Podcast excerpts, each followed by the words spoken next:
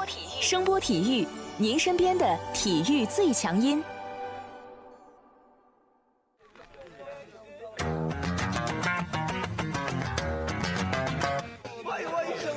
Yo yo, it's boogie time，come on, let's swing it? 看 NBA 风云，聊 NBA 故事，这里够有趣，这里够专业，没错，这里就是大话 NBA。I be the show, make a room, shaking, shaking it down. I be the nigga with a high profile. Everybody come on, we be the shakers with a crazy style. And then shocking the world, cause we the flow, shaking speed, make us rockin' the. 欢迎大家来继续收听我们的大话 NBA 节目，我是有才哥。大家好，我是小老弟。NBA 的复赛啊，已经快要接近尾声了。我们在这期节目的一开始，首先来看看截止到上周日比赛后的排名情况。在东部这边，雄鹿已经提前锁定了第一，排在第二位的是猛龙，第三位的凯尔特人和第四位的热火。步行者目前排在第五，第六位仍然是七六人，排在第七的是篮网，第八的是魔术。奇才因为没怎么赢过球，跟魔术的胜差已经太大了，在只剩三场比赛的情况下，基本上已经提前出局了。相比较东部的大局已定啊，西部这边还存在着一些变数，主要是集中在后面啊。在西部方面，湖人排名第一，第二名是快船，之后呢是掘金、火箭、雷霆、爵士和独行侠。西部竞争最为激烈的还是后面的几名啊。现在排名第八的是灰熊，排名第九的是开拓者，第十的是太阳，第十一位的是马刺。第十二位的是鹈鹕，第十三位的是国王。这里面除了国王之外，从灰熊到鹈鹕之间，他们的胜场差其实非常非常的小。目前排名第八的灰熊呢，是领先排名第九的开拓者一点五个胜场，太阳紧随其后，只落后开拓者零点五个胜场。马刺呢，在太阳身后，跟太阳的战绩相同，应该说这几支球队咬的是非常非常紧的。而排在第十二位的鹈鹕，目前呢落后马刺是零点五个胜场，他们目前还保留着争夺西部第九的这个机会。即便是排在第十三位的国王，他们理论上还是有去争一把的这个机会的。争夺一下第九。虽然说剩下的也只有三场比赛左右了啊，但其实国王和开拓者之间的胜场差也只有两场，呃，理论上还是有这个可能的吧。所以说这个比赛嘛，就比较容易打得急眼啊。呃，说到急眼，或者说到这个比较热闹啊，上周 NBA 的热度被一个经常喜欢看表的人给占据着。哎呀，就直接说嘛，你家荔枝岛上周比较抢眼，对不对？抢眼是双方面的啊，怎么不抢眼，对不对？你看跟掘金的一场荡气回肠的大战，拿了四十五分、十二助攻、三抢断，三分球十八投十一中，看看这表现，当之无愧的当代巨星啊！哎哎哎哎哎，过分了啊！这个该吹也是我来吹啊啊啊！啊！这个利拉德啊，这场比赛的十一记三分球也追平了他个人单场三分球的这个命中记录。另外，利拉德本场比赛投进了十一个三分球之后呢，使他的单赛季三分球的命中数提升到了二百四十七球，也打破了由他自己保持的开拓者队史单赛季两百三十七个三分球的一个记录啊！所以说得好好吹一下嘛，大吹特吹啊！哎，这个正常操作嘛，不用太过分。呃，这场比赛说实话，我看了一部分，但是真的很兴奋。利拉德在这场比赛里面真的状态火爆，首节就六投五中，三分球四投全进，得到了十四分。第二节呢，利拉德继续延续了自己不错的手感，并且开始不断的通过助攻去帮助队友得分。整个半场结束呢，开拓者是六十二比四十九领先了掘金十三分。虽然说掘金在第三节掀起了大反攻，但是我家荔枝岛的这个手风还是非常非常的顺啊！三节打完就已经轰下了三十五分，投进了九个三分球。其实这场比赛啊，除了利拉德比较火爆以外，掘金的小前锋小迈克尔波特也延续了最近一段时间比较火热的状态啊，率领球队在末节一度反超了开拓者。不过呢，米加利指导用他这场比赛十一记三分的表现，最终帮助球队战胜了掘金，应该说是赢下了非常关键的一场战役啊。当然了，该吹的吹完了啊，周日上午呢，利拉德就有点意思了。相信大家在周日上午也都看了比赛啊，开拓者迎战快船，应该说两个球队的目前的状况是不太一样啊。快船大家知道吗？跟湖人一样，最近也开启了这个放水模式啊。莱昂纳德呢又开始伤病管理，不打了。这场比赛总体我的观感是，快船虽然有放水的嫌疑，但也算是正经打了。毕竟嘛，跟利拉德这种对手交锋，是不是不能输得太难看呢？对吧？但是呢，两支球队在打出了非常漂亮的一场攻防大战之后呢，在最后时刻，利拉德本来有机会通过两次罚球，再次用自己的一己之力帮助球队赢下比赛。不过，罚球命中率非常高的利拉德呢，在最后的关键两罚全部失手，最后球队也是以一百一十七比一百二十二的比分输给了快船。当时利拉德两罚不中的时候啊，这个快船板凳上的这个贝弗利啊是非常的开心啊，不断的抬着自己的手腕看表嘛。大家也都明白看表这个动作是什么意思啊，其实就是对利拉德的一种冷嘲热讽。讲真的啊，这个贝弗利能这么干，我能理解，毕竟他是利拉德看表时刻的受害者之一啊。所以赛后，利拉德在接受媒体采访的时候也表示，贝弗利这种小动作嘛，也根本不会影响到我，也不会伤害到我。他做出的这种行为，主要是因为之前我伤害他们太深了。原来贝弗利在休斯敦的时候，我把他们送回了家，然后我去年还把乔治也给送回了家。其实你说输球就输球了，对不对？你被人家跳一下，我觉得也蛮正常的啊。从我个人来讲，我能理解利拉德的心情，毕竟球队是在争夺这个季后赛名额的关键时刻，以这种方式输球，自然是非常不爽的。还嘴，我觉得也能理解。但是呢，你把乔治烧上，真的，我觉得纯粹就是在点把火啊。乔治也不是善茬啊，你直接也就回击了嘛，你也是要被送走的，尊重啊，这个。火药味就上来了，这个双方的恩怨一直从去年的季后赛延续到了今年的 NBA 复赛啊。那是啊，你想想，堂堂大乔治去年成了这个这么有名的背景地，对不对？成就了利拉德算是职业生涯目前来讲最高光的一个时刻吧。自然在这个时候肯定要是有仇报仇的。当然了，我家利指导也不是擅长啊，你乔治不回嘴则罢，你回嘴了我就继续回击你。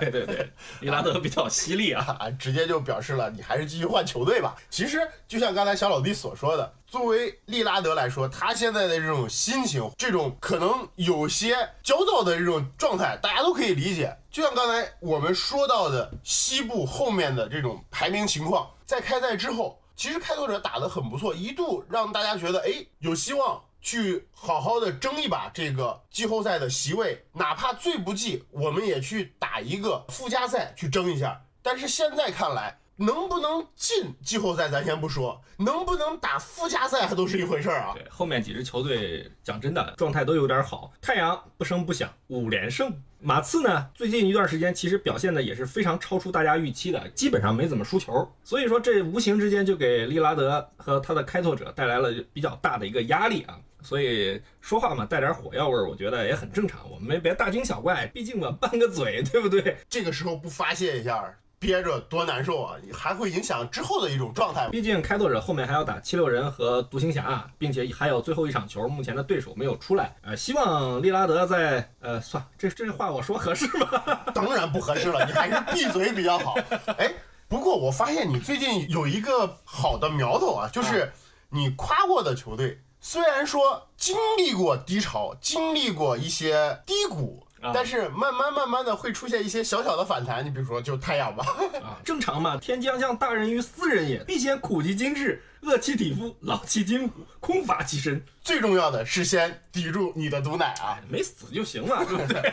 哎，真的，说实话。复赛之后的太阳太令人感到惊奇了啊！你说一两场比赛你打的还不错，或者怎么样，我们可以理解。但是整个这五场比赛下来，全部都赢，这是很多强队都做不到的一个情况啊！怎么说呢？复赛之后呢，这个。情况也比较复杂，我们也看到了，特别是一些排名已经基本上锁定在那个上下位置的球队，他们目前的比赛状态其实是比较放松的啊，可能也是想借这个机会，一来呢，保证自己的核心球员不再出现什么意外，比如说受伤之外的。另外呢，也是想让自己的角色球员多打一打，更好的找状态。所以说呢，我觉得可能在一定程度上也给像太阳这样的球队创造了机会。当然了，打铁还需自身硬，太阳呢确实自己也表现的比较出色吧。应该说既有运气的成分，也有自己努力的这个因素在吧。所以嘛，现在太阳还保留着很大很大的希望啊。从整个后面的赛程来看的话，谁最终能挺进季后赛，或者说谁能最终去打附加赛，还真不一定的。所以呢，就有人说，如果 TJ 沃伦还在太阳队的时候，太阳是不是希望会更大一点？呃，说到这个 TJ 沃伦呢，这也是一位在复赛之后的呃这个排位赛阶段，应该说惊到各位球迷的一位球员啊，因为他在复赛的头三场比赛里面，他的表现用惊艳来形容是毫不为过的，并且呢，在已经进行的五场比赛里面有四场比赛，他的得分超过了三十分。在媒体列出的 NBA 复赛之后的得分榜啊，排名第一的是登哥。排名第二的就是 TJ 沃伦，谁能想到呢？要不是打太阳那场沃伦发挥的比较一般啊，可能登哥都得屈居在他的身后，只能排在第二位啊。至于那场比赛为什么 TJ 沃伦会突然迷失自我，咱们一会儿接着聊啊。不算迷失吧？说到这个 TJ 沃伦啊，之前我们真的没有想到他在复赛之后能够打得这么好，而且更没想到的是，复赛之后单场的最高得分是他拿的。而且第一场比赛就让恩比德加入了空砍群啊！步行者复赛之后呢，第一场比赛对阵七六人啊，这场球恩比德打的是非常非常好的，恩比德拿了四十一分、二十一篮板的大号两双。但是呢，球队最后还是输球了。从这场比赛的直观感受来看啊，步行者能赢球，我觉得并不是说他们打得多好，完全就是沃伦的一己之力，生生把这个七六人给投死了。这场球呢，沃伦三分球是十二中九啊，而且有好几个不讲理的这种抢投。本来他在步行者是个标准的角色球员，但是一下子在复赛之后，成为了球队进攻端最有威胁的点。当时比赛打完，不少媒体就开始分析沃伦这个球员。很多人认为步行者的现状是小萨博尼斯归期未定，奥迪还在慢慢的去找状态，布罗格登归队晚，可能沃伦会获得更多的机会。沃伦这哥们儿其实也挺有意思啊，在拿下了五十三分之后呢，又用连续的两场三十加，一下子就吸引了很多球迷的目光。而且这两场球他拿高分，并不完全依赖他的三分球。第二场打奇才，沃伦的三分球其实投的并不好，只有六投一中，但在中距离和靠近篮筐的位置，沃伦用百分之六十五的命中率拿下了二十六分。全场贡献了三十四分，再次成为了球队最凶猛的火力点。紧接着对阵魔术的比赛，他找回了自己的三分手感，用惊人的百分之七十六点五的投篮命中率，再次砍下了三十二分，成为了复赛后东部最亮的一个仔啊！在当时也帮助球队拿到了三连胜。一般当一个球员表现突出的时候，小老弟就该出现了啊！这就是我们刚才说到的，为什么在打太阳的时候。沃伦啊，小老弟说不是迷失啊，但我觉得是有点迷失啊，因为在上周三的时候，我们俩喝酒的时候就聊起了这个 TJ 沃伦，小老弟当时就说，这么搞下去，TJ 沃伦不得了啊！你说一场是蒙的，两场也行，算你运气好，但是你三场都是这样的话，这就有点牛掰了啊！咱不说崛起这么夸张了，但这明显是给步行者出难题的节奏啊，并且。小老弟还来了句：“这 TJ 沃伦打太阳可是战救主啊，估计要来劲儿。”我有说这句话吗？自己想啊。显然，沃伦兄弟没想到，在遥远的东方，有人在默默地关注着他，祝福着他。结果呢，步行者居然九十九比一百一十四输给了太阳。沃伦呢，在这场球。算是找回了他最真实的状态。其实这场球打太阳，沃伦的数据看起来还算可以，因为他是十六分、十一篮板。但主要不好的地方是什么呢？他的效率跟三场球相比是天壤之别。在这场比赛里面，他获得的戏份并没有因为奥拉迪波的回归而大幅减少。全场获得了二十次出手的机会，命中率呢却直接跌到了百分之三十五，完全没有了前三场比赛的这个手感。在看完这场比赛之后，就像有才说的，我一度以为这又回到了一个他最真实的状态啊，不是被你奶死的状态。但我很欣慰啊，到了周日对阵湖人的时候，涡轮增压再次开启啊，全场 TJ 沃伦非常高效的拿下了三十九分，并且还投中了比赛最后阶段非常关键的一个三分球，帮助球队在周日赢下了比赛。单看前三场球的数据，估计不少。老人都以为啊，又一个新星经过了苦练要上位，但看过比赛后，你会发现他的得分手段其实并不多啊，主要就是三招：一绕掩护后得到空当接球三分，这个呢非常依赖中锋的这个挡拆质量。特纳给他做挡拆效果就不好，但是步行者队里好像有我记得有个叫桑普森的给他做挡拆，质量就非常好。这沃伦是得心应手。第二招呢，就是在中距离借掩护，然后完成突破后的跳投。第三招就是顶着人去强投三分，哎，你说这是球星的打法吗？这完全不是球星打法啊！可能不少球迷对 TJ 沃伦比较陌生啊，咱们先来简单介绍一下吧。TJ 沃伦是一四年的十四号秀，来自北卡，大二结束之后呢才去参选。身高两米零三，臂展两米零九，体重是一百公斤。从这个体型上来看，他是一个比较标准的三号位。当年被太阳摘下之后呢，也算是球队重点培养的一个年轻人吧。新秀赛季呢，就获得了比较稳定的出场时间。第二个赛季呢，他的场均得分就已经上双了。在第三个赛季呢，就成为了太阳的主力。但因为伤病呢，他新秀的头四年里面，其实每个赛季出勤率都不是太高，打法呢其实是比较偏老派的啊。在最早的时候，他是喜欢在罚球线附近利用跳投或者在靠近篮筐的位置，用一些抛投的技术去得分。三分的技能包实际上是直到上个赛季才打开的，但是呢，他的命中率是非常不错的，在联盟属于一个中上的水准。总体来讲啊，沃伦是个持球进攻偏弱的球员，自己创造机会的能力并不强，这点从他职业生涯。场均的罚球次数就能看出来，场均只有二点五次，生涯最高的一个赛季也只有场均三点九次，是个偏投手型的三号位，功能算是比较单一吧。其实 NBA 当下对于这种有不错接球投篮能力的侧翼还是比较友好的。沃伦这两年的三分球命中率分别是上个赛季的百分之四十二点八和这个赛季的百分之三十七点五。其实乍一看还挺厉害的，但是这个东西你经不住去细研究啊。他场均出手次数其实并不多，上个赛季看着还不错啊，场均有四点二次三分出手。能命中一点八个，到这个赛季呢，其实已经下降到场均三次出手，只是命中率好，能命中一点一个。其实这个表现是非常中规中矩的啊，跟前三场复赛比赛完全不可同日而语。总体来讲吧，通过最近这几场他比较爆棚的这个表现啊，呃，看过比赛之后，我觉得。他并不是一个依赖三分吃饭的一个选手吧？他其实大量得分还是集中在了中距离或者靠近篮筐的位置吧。T.J. 沃伦的这个得分能力啊，在 NBA 球队的首发球员里面算是比较不错的。无论是在太阳还是本赛季来到步行者，他已经连续三个赛季场均得分是十八分以上了。很多球迷在去年夏天太阳交易他的时候，其实都有点不太理解。你说自己好不容易培养出来的一个锋线还续约了，为什么白白的就给放走了呢？呃，首先呢，就是沃伦的缺点，他在防守端其实效率并不高，或者说比较低。在太阳的五个赛季里啊，只有新秀赛季他的防守效率是在一百一以下的，最差的是去年的一百一十六。整个球队里面，就是包括新来的新秀在内啊，他还不如艾顿。这是一个攻强守弱的三号位，显然这跟球队的这些基石球员，比如说布克呀、艾顿呐，好像有点比较不搭吧，只能这样说啊。而且呢，太阳其实队里不缺三号位。当时在交易他的时候，太阳队里已经有了乌布雷了，并且呢，他们在选秀大会上还选中了这个卡梅隆·约翰逊。而沃伦呢，一年的工资是超过一千万，这就看着好像感觉有点不太划算了。太阳放走他的价码呢，讲道理，我觉得是比较便宜的。一个二轮签是第二轮的二号签位啊，加上一部分现金。从结果上来看，步行者用这样的代价换来了一个场均十八分的球员。步行者签他的很大一部分原因呢，也是因为他们无法在市场上去找到更好的侧翼。嗯，小市场的悲哀嘛，有人愿意来都不错。博格达诺维奇的出走让他们也比较忧伤啊，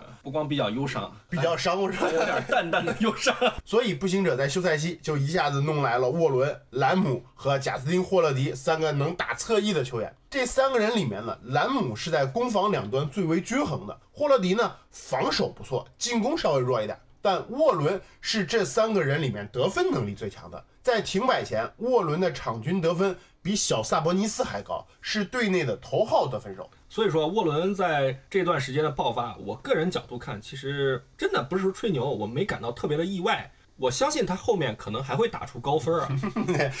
这就准备开始作案了是吧？人家跟你没仇啊！我这么说的一个原因，主要是步行者现在的这个现状啊，决定了他肯定会是球队比较倚重的一个得分点。这点是个事实啊！步行者目前的这个状况确实有点烦，球队进攻两大核心。奥迪跟小萨博尼斯，一个没状态，一个去看足底筋膜炎了啊，等于这支球队被釜底抽薪了。沃伦虽然是球队得分最高的，但如果这个赛季大家有关注过步行者，就不难发现，步行者其实又回到了原来的套路上，重视防守，拉低回合数，放慢节奏，利用对手的失误打转换，这是步行者的看家的本事。小萨博尼斯这个赛季能进全明星，其实是实至名归的，因为作为一个四号位，他场均能交出十八点五分，十二点四个篮板，同时他还能有五次助攻。进攻的效率是一百一，场均掩护助攻的次数是七次，全联盟第一，比素以掩护质量高的亚当斯啊、泰斯啊、约基奇这些人高出了两次还多。防守效率是一百零四，他干扰对手投篮的次数是场均十一点三次，联盟第十三。这样的一个表现，绝对就是球队的攻防的核心。他不打，那你空出来的这个球权得分任务是不是就得有人扛下来？奥拉迪波目前受困于伤病，而且呢，打球还有限时令，这样一搞下来，步行者首先他们的这个身高就降下来了。其次呢，因为失去了这个进攻的核心，球风也整个变了一个样儿。他们由一个阵地战球队，在复赛这个阶段转变成了一个围绕外线球员打反击的球队。这从复赛的几场比赛，其实我们都能看出来。球队的内线现在一下子只剩下一个特纳了啊！这几场球的阵容排的也基本上是三后卫加沃伦，然后就配个特纳。打七六人用的是贾斯汀·霍勒迪首发，沃伦实际上是打的四号位。打奇才的时候呢，是用阿隆·霍勒迪和布罗戈登去打后场。沃伦跟贾斯汀·霍勒迪去打前场，然后配合着特大打魔术和太阳是上的奥迪加布罗戈登加阿隆·霍勒迪的三后卫阵容更小。打魔术算是混过去了，因为人家那个两米一的艾萨克伤了嘛。但打太阳你就发现了，其实步行者的这个身高啊，真的非常吃亏。其实说句实在话，打七六人那一场步行者就不该赢。别看七六人那场比赛打的也挺次的，失误也那么多啊。这是句实在话啊！别看那场球，七六人全场失误高达二十一次，而且大部分失误都被步行者抓到了。步行者的防守啊，他们始终是无法限制恩比德的。你对于哈里斯和本西蒙斯这两个点，实际上步行者处理的也不好。沃伦在第一节的这个疯狂，就我感觉其实有点惊到七六人了。在第二节呢，这七六人就开始换本西蒙斯，直接跟他对位了。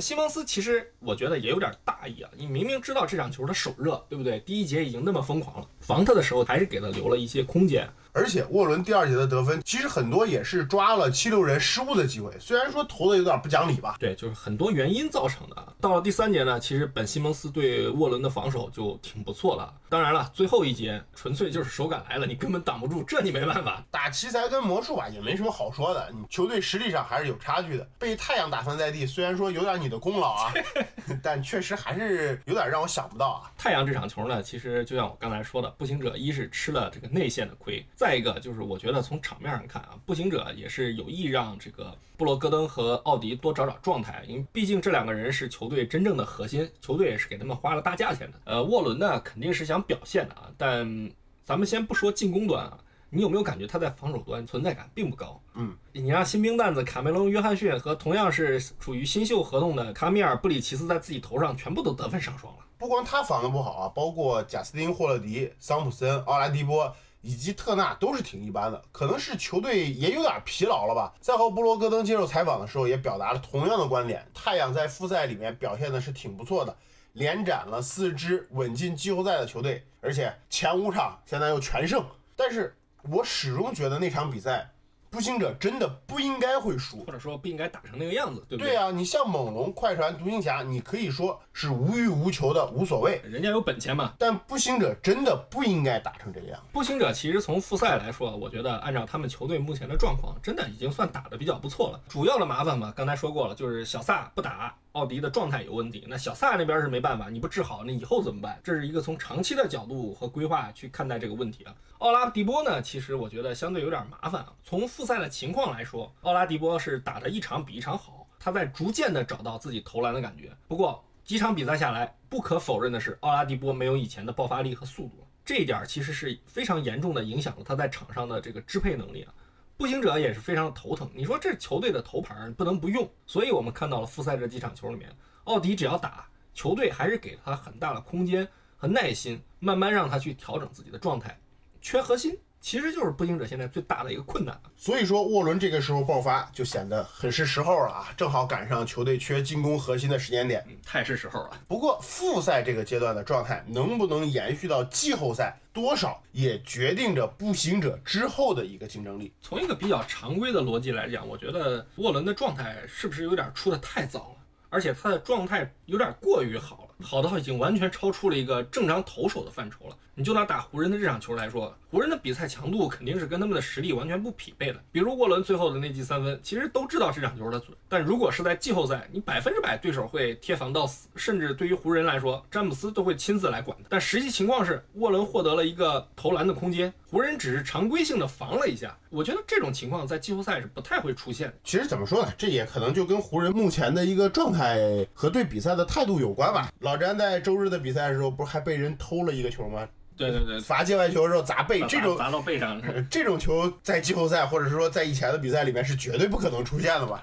常在水边走，哪有不湿鞋啊？对不对？扯完了这个啊，咱们继续来聊步行者。其实说到了马上就开始的季后赛啊，从东部目前的这个排名来看，步行者与七六人和热火他们三个球队之间的战绩相差的其实并不多。应该说，三支球队是缠斗在了一起。在还有三场比赛的情况下，整个的局势还不是很明朗，谁都有可能去掉到第六，步行者也有可能会爬到第四。其实对于步行者来讲，真是说要是落到第六去打凯尔特人，我觉得对目前的步行者来说，你肯定不是个什么好事儿。因为凯尔特人虽然是东部强队里面内线位置最弱的啊，看起来好像打凯尔特人，步行者身高上的这个亏好像不会吃的太大。但打绿军的难点是什么呢？步行者的锋线能不能顶住凯尔特人外面的四个攻击手的轮番轰炸？而且呢，两支球队的风格其实是比较接近的，都是比较擅长打防守反击的球队。如果这两个球队交手，可以预见的是，这会是一场防守大战啊！凯尔特人目前的防守效率排名联盟第四，步行者是第七，但两队数据上实际只相差了一点三。而且呢，碰巧这两支球队也是联盟里面场均回合数都是比较低的两支球队啊。凯尔特人目前是场均九十九点八个回合，步行者是九十九点一。讲真的，这两支球队要是真交手啊，我觉得比赛可能会比较难看啊。难看归难看吧，我觉得步行者还是会有机会去拼一拼的，这总比要去碰上热火强吧。我个人觉得吧，反而不如去碰热火。凯尔特人的防守会让步行者本就不好的这个进攻线，我觉得会更加难受。他们现在靠的就是外线这帮子射手，特别是像沃伦这样的运动员。但沃伦并不是个球星，步行者碰上凯尔特人肯定是绿军高兴啊，对不对？特别是你现在又没小萨了。但是我觉得吧，热火对于步行者来说更不好打。首先，热火的锋线现在并不弱呀，对对，克劳德、伊戈达拉，而且还有阿德巴约和小吉米两位全明星坐镇。热火复赛后基本上在不停的去打强队，在巴特勒连续休战的情况下，整体的表现人家也非常好啊。球队里有经验的老油条现在又特别的多，步行者。咋说呢？这个就是这一帮子一瓶子不满半瓶子咣当的小伙子，能玩过他们吗？我是这么看的啊，热火说到底，他是个外线型的球队。阿德巴约是厉害啊，但他不是恩比德那种大杀器，你不至于说让步行者无法招架。步行者现在的阵容偏小，优点是什么呢？移动能力好。首先他们是有能力的，但咱们抛开能力不谈，他们的防守的主观意愿和能动性是一点毛病都没有。你跟热火去较量，步行者可能会很难解决掉的点。无非就是吉米巴特勒，但这跟去解决恩比德是完全两回事儿。热火的其他的这些年轻的射手，基本上都是靠球队的体系去吃饭的，特别是像邓肯、罗宾逊这样的球员。而且呢，这些年轻人经验也不算丰富，你这样交换下来，我觉得对于步行者是完全可以接受的。你想想，凯尔特人那几个外线主力，要么是比较有经验，要么是个人能力非常强的，包括连斯马特这样的人，你都不能小看。你反过来看看自己，除开奥迪、布罗戈登和目前进攻端发挥出色的沃伦，步行者最近几场球打得比较不错的角色球员，也就是阿隆·霍勒迪和麦康奈尔。阿隆·霍勒迪呢，现在基本上已经当主力去打了，搞这个球队的三后卫阵容嘛。麦康奈尔呢，虽然上场时间不多，一场球也就是输五分钟左右。凯尔特人这一帮子人呢，在外线都是有极强的单防能力的。你碰上他们这两个人，其实发挥的空间就非常小，很可能导致的结果就是最后只剩个布罗戈登和沃伦这两杆枪了。而且沃伦能不能保持住这样的一个手感，这是很难讲的，对不对？你就像打太阳一样，从天上一下跌落凡间，这就难受了。凯尔特人最不怕的就是你进攻点在外线。除非你拥有像哈登、詹姆斯这类人。刚才我们一直在说凯尔特人和热火啊，其实对于步行者来说，还有一个潜在的对手，就是他们复赛第一场赢下的那个对手七六人。对于这个潜在的对手，你怎么看？我觉得七六人应该是步行者最不想碰的球队啊，因为他们根本解决不了恩比德。步行者吃亏吃的太大，而且经过那场比赛的交锋啊，我相信七六人对于沃伦。已经有比较深刻的印象，再加上最近他又表现的比较不错啊。两支球队如果一旦在首轮碰上，七六人肯定会去掐沃伦这个点，而且他们实际上是有能力去防守沃伦的。所以说，如果双方到了季后赛交手，我觉得七六人应该是步行者比较不想碰的一个对手了。当然了，目前呢，根据这个东部的目前的这个情况来看，还很难说清楚这几支球队的排名最后会发生一个什么样的变化。那我们就拭目以待吧，看看最后这几场球里面这些球队还会不会有名次上的一些变化，以及他们在表现上或者战术打法上的一些变化。那么听众朋友们也可以就着我们这个话题来讨论一下啊，你们觉得 TJ 沃伦在季后赛是否还会延续着自己比较这种爆表的状态？另外就是你们觉得步行者在季后赛里面其实最不想。碰见哪支球队？好，这一期的大话 NBA 节目就跟大家聊到这里，感谢大家的收听，我是有才哥，感谢大家收听，我是小老弟。